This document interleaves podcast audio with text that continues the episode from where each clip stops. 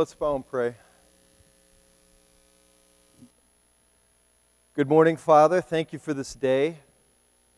Thank you for uh, another opportunity to open up your word. May your spirit uh, make your word alive, make uh, my words clear, and make the listener um, really attentive to what your spirit is saying to him. We love you, Father. In Christ's name we pray. Amen. The news, really, the news is not good. Everywhere you look, it's very true. It seems like the fabric of our society is falling apart. I mean, you can look at the statistics. It says divorce rates keep climbing, clinical cases of depression are up, addictions to meth, Oxycontin, heroin is up, porn is a billion dollar industry. People incur debt like crazy because they want. Consumerism is our national pastime, and truthfully, sex is no longer sacred to people out there. It's, it's like a game for them. While these issues may be, oh, true and troubling, as a pastor, to me, this is not the real problem. These things are not the real issue. What really troubles me is that those who claim to, to know the Lord, those who go by the name Christian, which means I identify myself with Christ, I am his follower, they're struggling with the same issues. Pretty much, if you read the statistics, to the same degree. These things are just as troublesome for Christians as non Christians. There, there's no obvious difference. Why? Why is there really no obvious, dif- obvious difference when you read the statistics of those who claim Christ and those who don't? Are we not supposed to be different? We are to be, are we not set apart, sanctified? That's what set apart means. Holy to the Lord. Why do we seem to fail and fall just as much as those who do not? Revelation keeps saying we need to be overcomers. Why aren't some people? What's the problem? I think I know what Jesus would say. I'm pretty sure what he would say. If you turn to Mark chapter 12, he had a very interesting dialogue with some Pharisees and Sadducees. People who were considered wise, they were the ones in the know. But as they talked over spiritual things with Jesus, they were clueless. And Jesus gives them a diagnosis of their problem called spiritual anemia. If you look at verse 24 of Mark 12, it's after he gets in a long debate with the Pharisees and then the Sadducees, and they're asking him about spiritual things, and Jesus says they're clueless. And he gives the reason why in verse 24. He says, Is this not the reason you are wrong? Because, because you know neither the scriptures nor the power of God. Why were the Pharisees clueless? Because they really didn't know the scriptures. And they didn't know the power of God.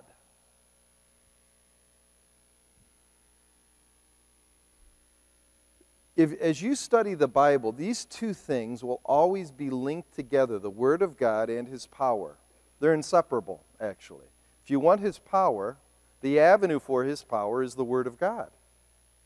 And because they didn't know the Word, they did not have his power, his insight, his understanding, his wisdom. If you want spiritual power, the ability to overcome the weakness of self and the world's fallenness, you need to know the scriptures. You just do. And if you don't know the scriptures, count on being spiritually weak. I personally believe that's why many of us are just as prone to defeat as non Christians, because we don't know our scriptures. We're spiritually anemic. And in my personal opinion, our problem is getting worse. I was reading the Barna report, and they're talking about the Christian church, those who claim to be Christian. And listen to one of their findings. It says the number of those, and this is Christians, the number of those who are skeptical or agnostic towards the Bible, meaning they don't really trust it, who believe the Bible is just another book of teachings written by men that contains stories and advice has nearly doubled from 10% to 19% in just three years. This was taken in um, last year, 2014. They're saying in the last three years, the number has gone from 10% being very skeptical to the Bible to 19%. And these are Christians saying, when I read the words of the book, I'm not sure that they really are divine. So the non Christian in the Christian world is losing faith in God's most powerful weapon. We should expect that from non Christians, but not from Christians. And as a result of this downgrading of Scripture, anemia, weakness, is flooding our ranks. We are weak. To me, it's troubling because my main job as a pastor is to teach this book. It's my main job. The scriptures were so important to the first Christians in the book of Acts that Peter chose some deacons, men filled with the Spirit, so he and the other apostles could spend their time praying and studying the Word. I'm not so sure the ministry of the Word is considered as honorable and necessary as it once was. I really am not. I often feel when people see me reading the Bible in my office, they, they look at me and I don't think they think I'm doing real work. Hmm, what's he doing in there? Why isn't he out visiting people, initiating new programs to reach those who are lost? Design strategies to meet the needs of the unchurched in our community. Why doesn't he do something that really makes a difference? The Bible's nice, but isn't it time that we move past that and do things that really affect people's lives? I feel that. I can feel that in conversation because the Bible does is not really mentioned as much as it used to be when people form their opinions. This reality of devaluing the scriptures or just plain unfamiliarity of it by many Christians has bothered us as a staff. It really has. So we feel compelled to do something to fight spiritual anemia. Our next series of discussions is going to be entitled God Breathed. And the underlying is getting to, we want you to get to know your Bible and why it's so important. We're going back to basics. In a sense, very simple stuff that past Christians assume other, other Christians adopted, but now I'm not so sure. I'm not so sure people are that trusting of this book.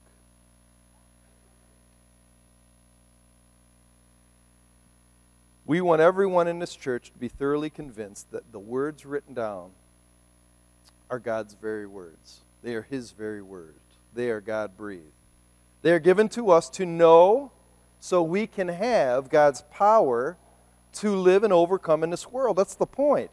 And so each week we're going to discuss a different aspect of the Bible so you will know just how wonderful this book is that you own. We're going to talk about different aspects to it. Today, I just want to begin to show you how it's promised to give us power and strength. Go to 2 Peter chapter 1 it's really the idea of this is to see that the Bible is the sure cure to our spiritual anemia. For those of you who do feel weak, I want to reassure you that's what this is for.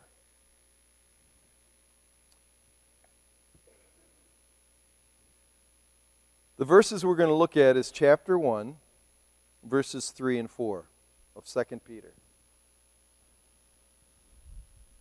Peter is going to explain to believers where we can find our source of strength. verse 3 says, His divine power, God's divine power, has granted to us all things that pertain to life and godliness.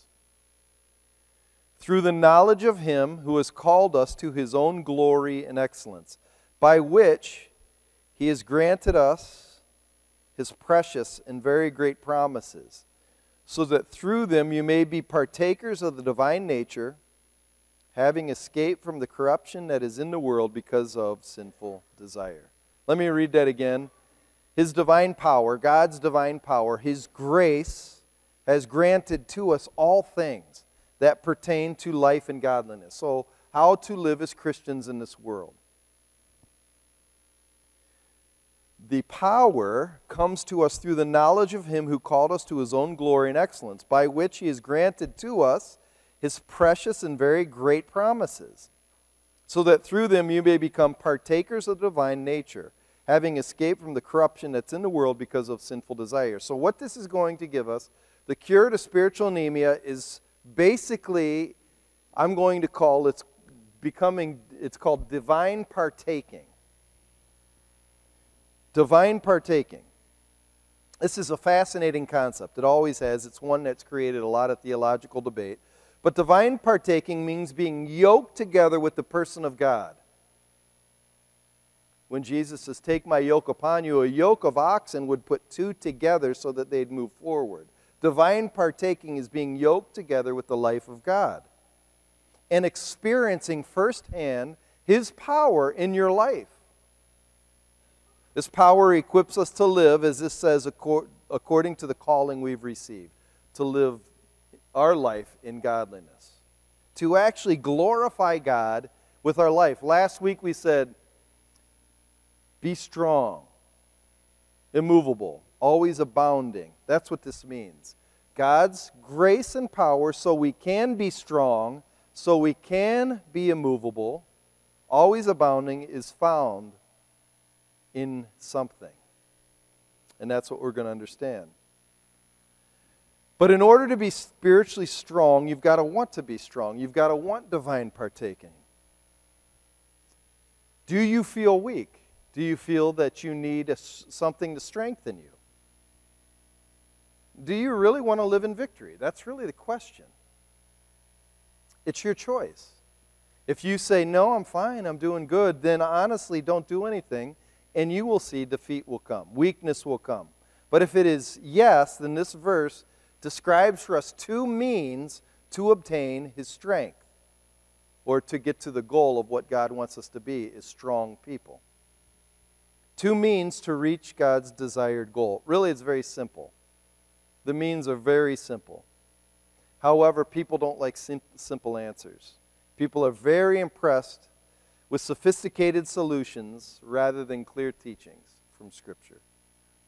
I have found people think that being part of something that is complex with highly intelligent elite experts, man, that's the route to go. If I go away for a year to a monastery and meditate in silence, or I will finally obtain the power. What if I go to Benny Hinn and pay $100 for Miracle Crusade? That's how we get strong. If I join an intense discipleship group that's just serious and passionate man, I will be powerful. But that isn't the teaching we're going to find here. That you have to form some elite group where you've got to find some teacher that is just brilliant. Actually, the two means to find God's power is rather simple because God is no respecter of persons. He does not play favorites, and He will not bend to people's efforts in a sense. He's not, he doesn't want to build your pride. He offers, on a universal scale, his strength and power to all people the same way.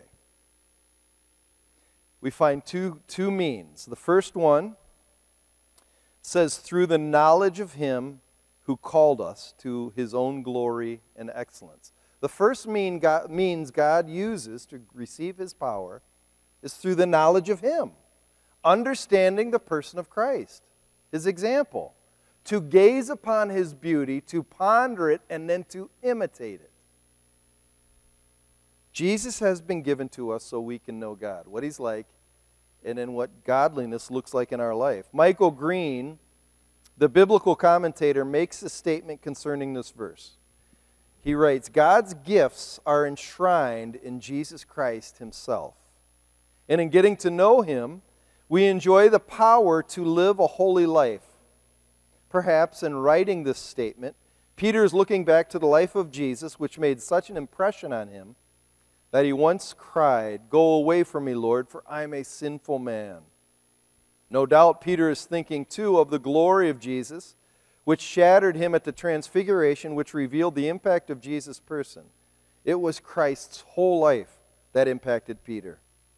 That is why John was able to say, We have seen his glory, the glory of the one and only who came from the Father. Jesus' life was put on public display for all of us to see. It climaxed at the cross where we really understood God, His love, our sin, Christ's sacrifice. It's for us to gaze upon and learn from. To be imitators of Him, we need to follow Him. John says, By this we may know that we are in Him, that we, we are in Christ. Whoever says he abides in Him ought to walk in the same way that Jesus walked. So, the first way we receive his power is by gazing upon the beauty of Christ, to know him, to have the knowledge of Christ. The second one we find here, it says, through the knowledge of him who called us to his own glory and excellence, by which he has granted to us his precious and very great promises. Jesus has given us promises. God has given us promises. And what promises are, are invitations to join God to tap into His grace. God invites you. Do you want my power? Do you want my strength? Here are some promises. They're conditional. If you obey my promises, you will receive my grace. An invitation is always conditional. You must respond to it. If you don't believe and accept the promise, you don't get any power. This, this isn't just some fairy dust. You have to read it and respond to it. It's conditional. Grace is conditional. It's not just automatically poured out on everyone, it has to be desired and received. I can give you an invitation to a party. I can say, Come on over to my house for a party. But if you don't come, you will never enjoy the party. It's the same way with God's promises. So we have these two means to the goal the knowledge of Christ and his precious promises. So the question is where do I find these things? Where do I go to find these things? Do I wait for secret knowledge to just fall from the sky? Some people love secret knowledge. They love to read those stories about the boy who went to heaven. Or they love that person that just tells them this experience they had while they're looking at a sunset. And God hit my heart, and I cried, and I saw Him. As if that is the means to getting the knowledge of Christ and His precious promises. Do I find promises in a fortune cookie after I ate my Chinese dinner? Ah, you will be very wise tomorrow. Is that where my promises come from? Do I wait for God to talk to me? I haven't heard him. I have never audibly heard him. I might have felt his presence nudging me in the heart, but is that the standard way God reaches out to me? Where is the source to tap into these two means? Are they only acquired by the few? Because some churches kind of put across it that way. The real serious people are the ones that really are hearing from God. There's only one place to find these. One place. One sure place. The Scriptures. That's it.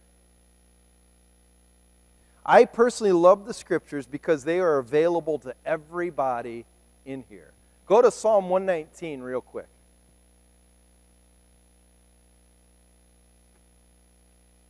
Psalm 119, verse 97. You see, God plays no favorites, so He offers the same opportunity for everybody. Special cults play favorites, special religions play favorites, special monks and Zen Buddhists play favorites. In true Christianity, everybody has equal access. Listen to Psalm 119, verse 97. The writer says, Oh, how I love your law. I, it's my meditation all the day.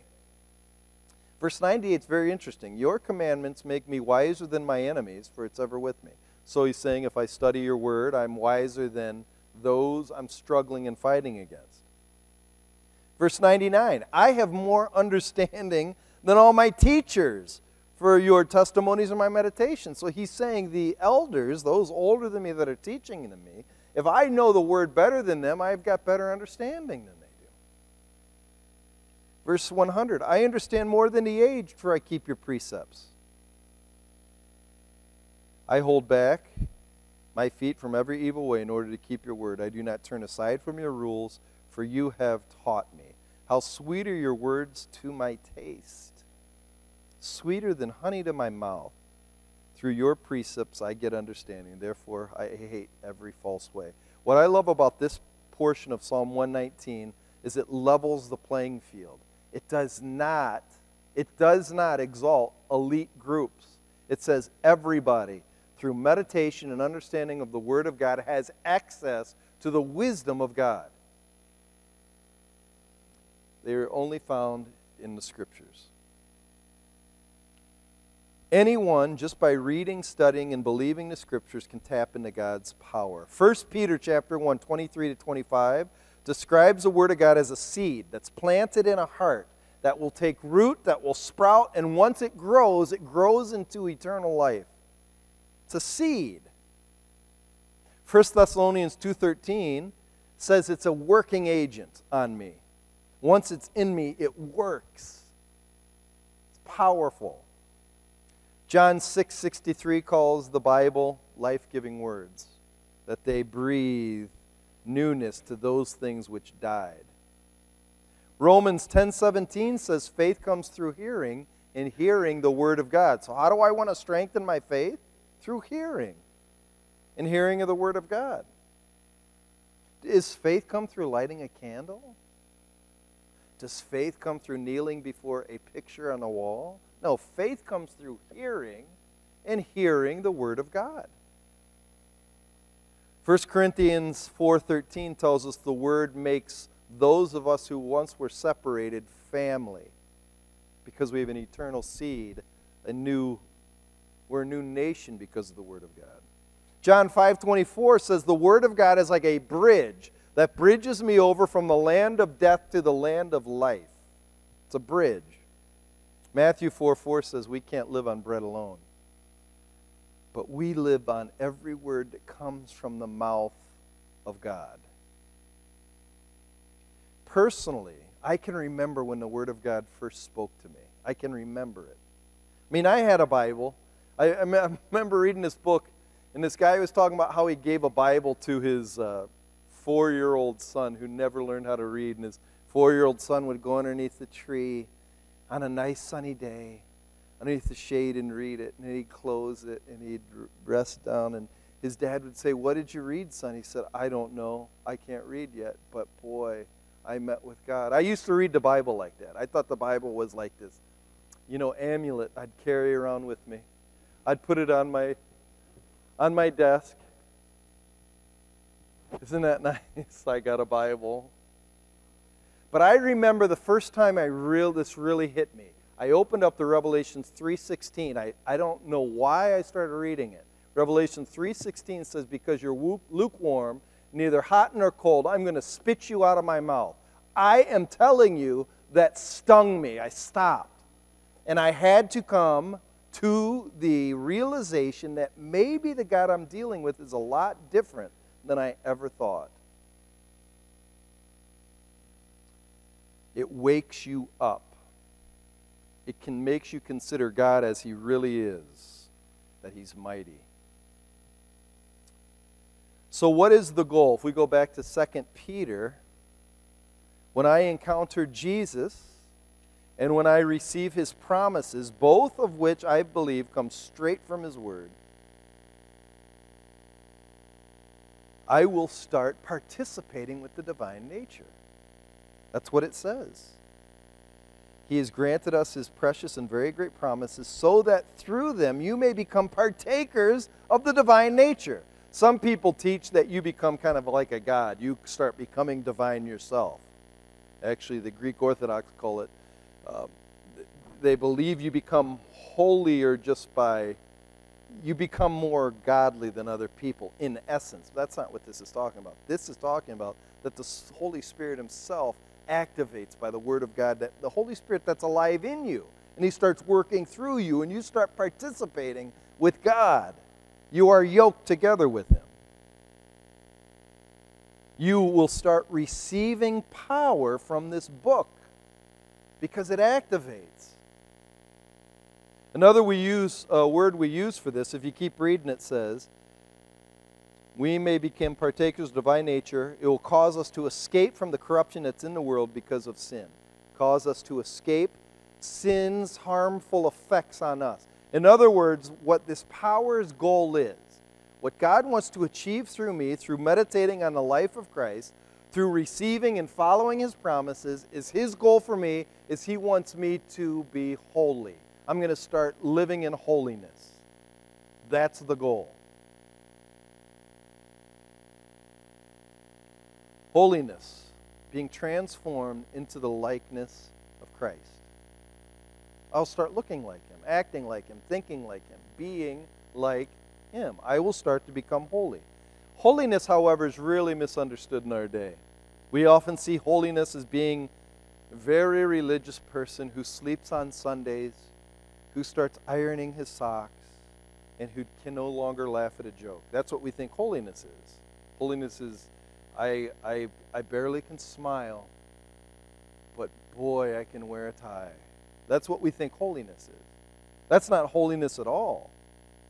Holiness is not stuffiness, but rather it's wholeness. I finally become who I've meant to become. One writer puts it like this To say that God is holy is to refer to the wholeness, to the fullness, to the beauty and abundant life that overflows within the Godhead.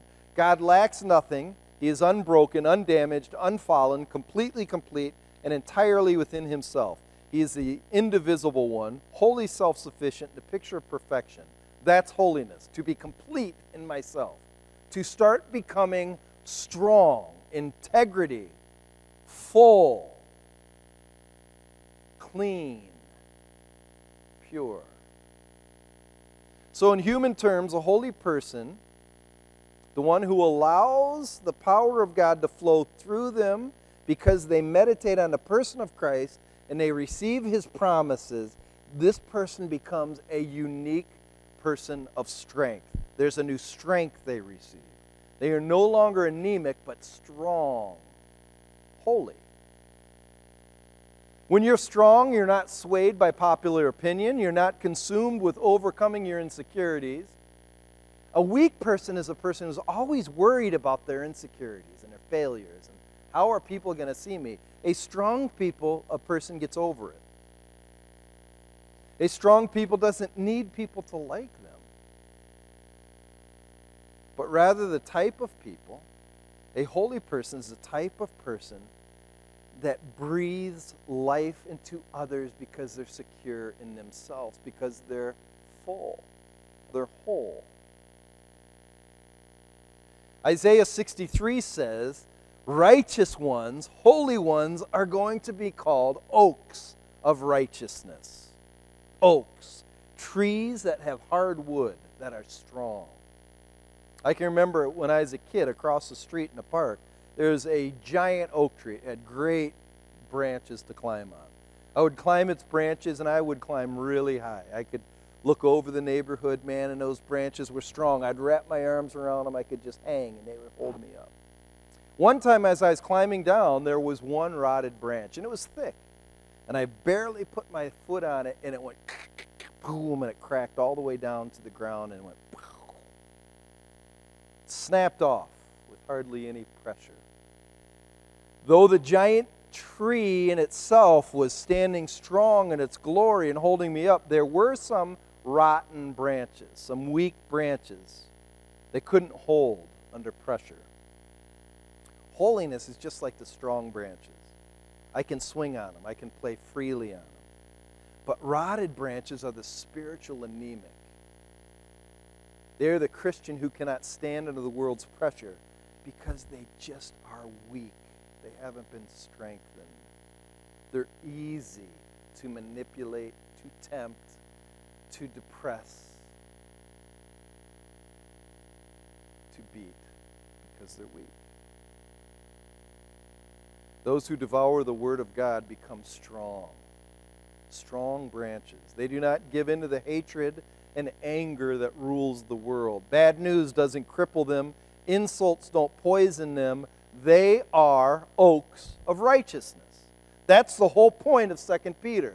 He is saying, God, who wants to take care of your life, has given you his testimony of his Son and these great promises so that by them and through them you will participate, be yoked to God, so you will be holy, strong, an oak of righteousness. I've recently been reading the story. It's an incredible story. It's called The War to End All. It's basically called To End All Wars. It's a war story. It's about a Scottish soldier named Ernest Gordon. He was captured by the Japanese in World War II. He was put into a soul killing prison camp. If you ever saw Bridge over the River Kwai, it's the same prison camp where they had to build this 300 mile long railroad track and bridge in the middle of the jungles where 80,000 men died in, in prisoner of war camps. Actually, that movie isn't accurate, Bridge over the River Kwai, even though they whistled. You remember that song? But that, that movie wasn't accurate, but the, but the movie To End All Wars is incredibly accurate. It's dark. It's a dark book because the prisoner war camps in Japan were, were places of death. Ernest writes that before he went into the war, he was a man who prided himself by living by logic and reason. He was a philosophy professor. So he entered the prison camp thinking sheer determination and reason could keep him alive and strong. Because he could control his thoughts, control his body, he'd be fine. But soon the conditions and his captors in the heat of South Pacific started crushing his spirit and he saw hell all around him. He saw no meaning for life. He writes this It was dawning on all of us that the law of the jungle is the law for man. It was a case of red in tooth and claw, the law of survival of the fittest. I must look out for myself, forget everyone else. That's, he said, that's how every prisoner in the prisoner war camps lived. He went on to write conditions worsened as starvation, exhaustion, disease took an ever increasing toll. The atmosphere in which we lived became poisoned by human selfishness, hate, and fear. We had seen for ourselves how quickly it could strip most of our humanity, reduce us to levels lower than the beasts. These people would they would steal everything. People that were his Scottish comrades, because of their starvation, they would steal just grains of rice from each other. If somebody died, they were callous. They could care less.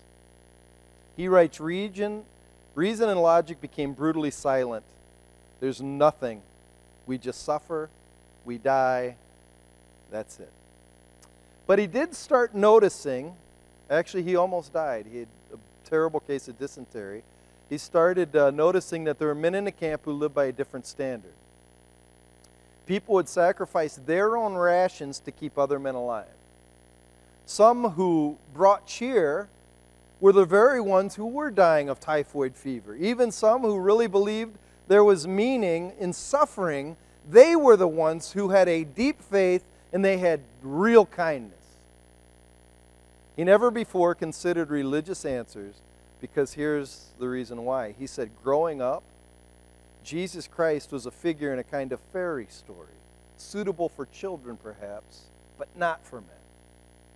But in the camp, he had to find answers, and he found a New Testament. And he knew he needed to read it.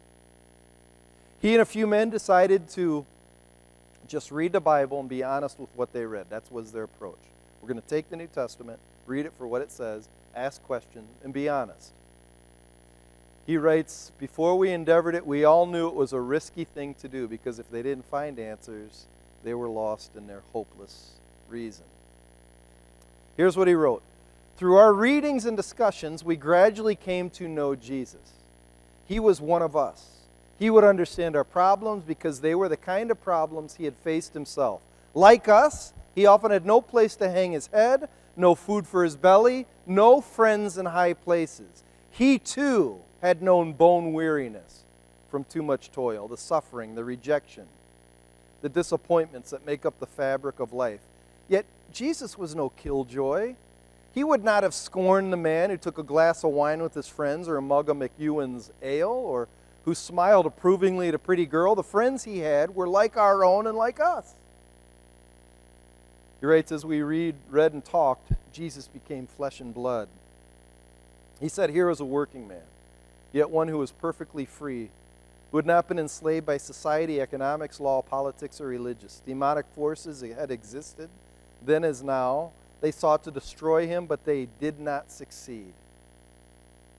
True, he had been suspended on a cross and tormented with the pain of hell, but he had never been broken. The weight of the law and of prejudice had borne down on him, but failed to crush him. He had remained free and alive, as a resurrection affirmed. What he was, what he did, what he said, all made sense to us.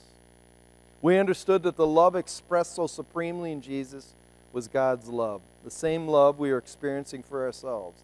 The love that is passionate kindness, other centered rather than self centered, greater than all the laws of men.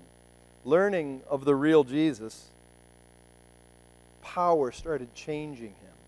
He started serving people in the. This story is incredible he writes this As we became more aware of our responsibility to God the Father, we realized that we were put into this world not to be served, but to serve. It was faith, I felt, that enabled us to transcend our environment, to appropriate what was good and true in our education and tradition, and thus prepare us to make decisions on matter of ultimate consequences to us as human beings. Life started becoming full for him because he knew Christ and he read his word. Here was a man that was dying, weak, embittered. He became an incredible overcomer because he met Christ through his word. Because he believed the words written on a page.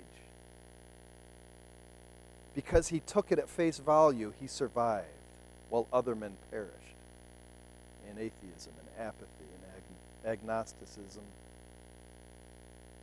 and hopelessness tell me, has the scripture really woke you up?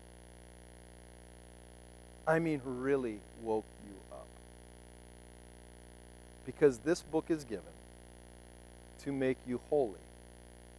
Here's my final question for you Do you know the scriptures? Do you know them? And have you ever experienced the power of God through them? Or, when bad things come your way, are they like that branch that my foot barely touched and it went falling down and couldn't stand? Let's pray. Father, I thank you for your word. I really do. I thank you, God, how clear they are. And I thank you, God, for um, this opportunity right now that we can begin again that you always re-invite us to come and see your, your Son and to come and hear his words. We love you, Father. In Christ's name we pray.